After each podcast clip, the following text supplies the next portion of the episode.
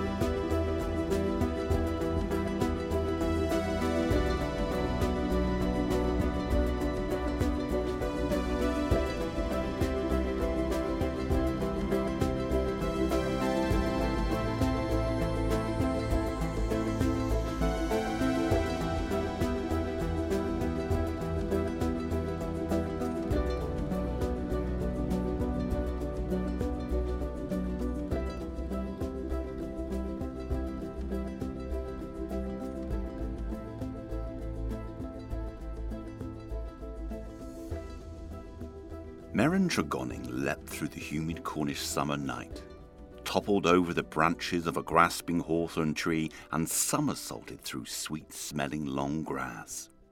Keep up, Corin, we're late! Corin was the name of Merrin's CL 500 mining unit.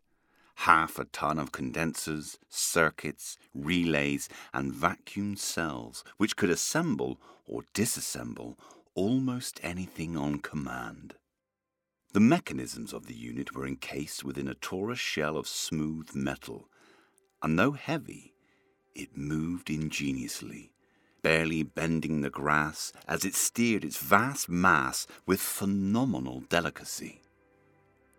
Corin rolled after the spindly girl, thrice her height and several times her weight, yet swerving in time with Merrin's movements. The synthetic giant followed like a shadow, often shooting out a metal prong to support the child when she stumbled. Thank you, Corin, puffed Merrin as she scrambled up a cliff face. You're welcome, little grub, came back the soft voice.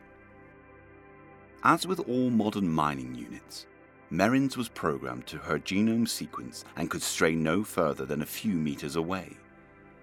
There were eight other Litlans in Merrin's class, all on the cusp of their 13th birthday, but none with an imagination quite as vivid as Merrin's, who was lauded as the droll teller of the group.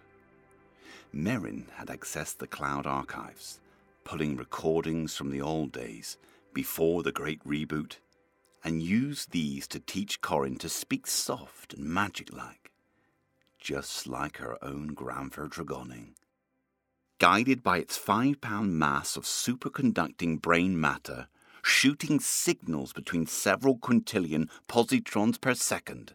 A CL500MU could intuit practically any situation a child might challenge it with, learning from the child and testing them simultaneously. Merrin reached the top of the cliffs.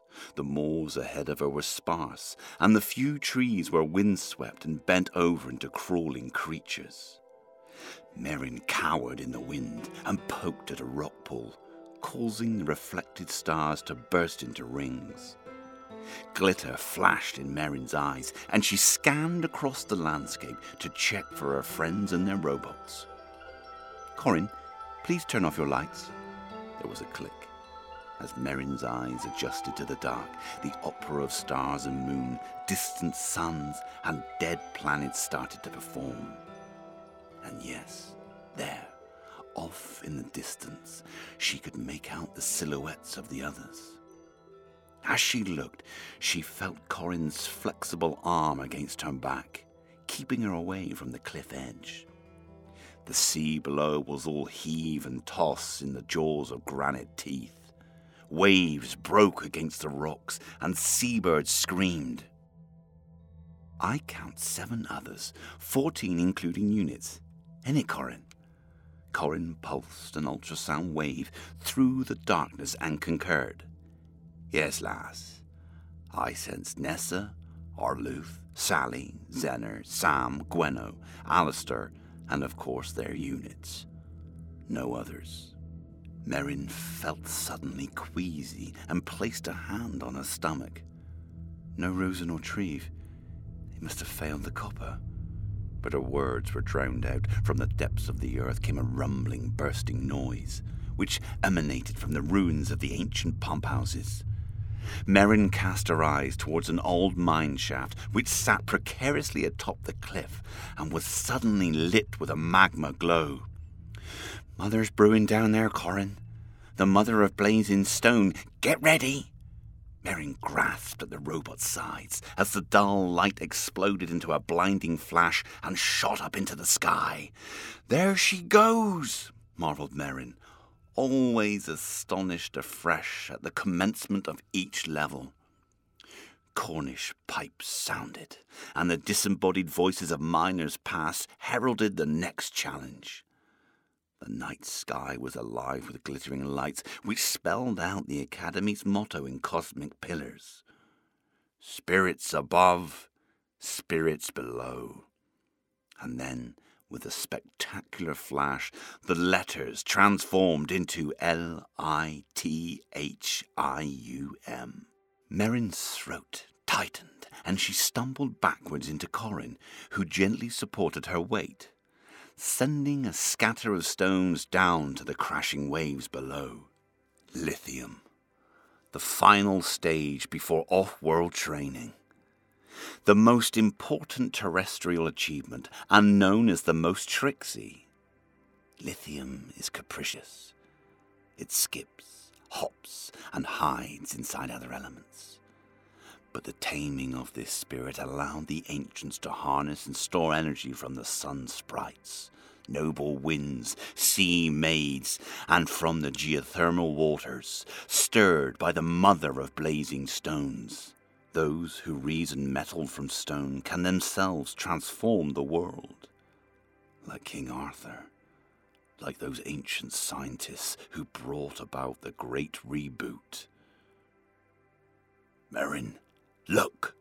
Her head spun around to see the flickering lights realigned once more, arranging themselves into a constellation of digits below the initials of each child. These were each set at 00, presumably a measurement of lithium gathered. A beam of light shot down from the heavens onto each of the units, and for a moment Corin's smooth white surface shone with light around the full loop of its body. The other six units in the distance shone also like beacons. Corin's LED face went blank, and in place of the digital representation of eyes and mouth appeared six digits 240000. The digits were already moving quickly, running down to 235959, 235958, 235957. Corin! Shouted Merrin and tried to shake the whirring robot. I'm here, lass. Settle now, settle. As each training stage was completed, the mining units had more information loaded into them so that they would grow in tandem with their human counterparts. But never had Corin's face been wiped. Was it altered? Merrin stared, mouth gaping. She knew what the digits represented. They measured periods of time in the old days, before the great reboot. Timers and limits and scores had not been part of any of the previous stages, which worried her. Would they be ranked for priority of off world mining assignments?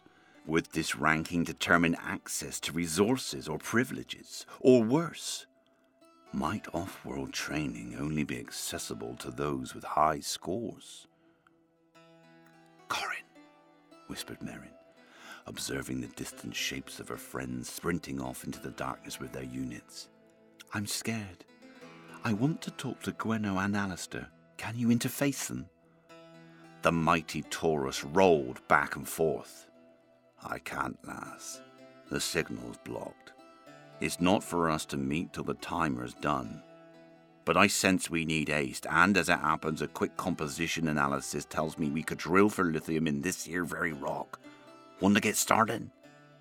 Merrin looked quizzically. No, Corin. We never touch Mother Rock till we're sure to do the least damage.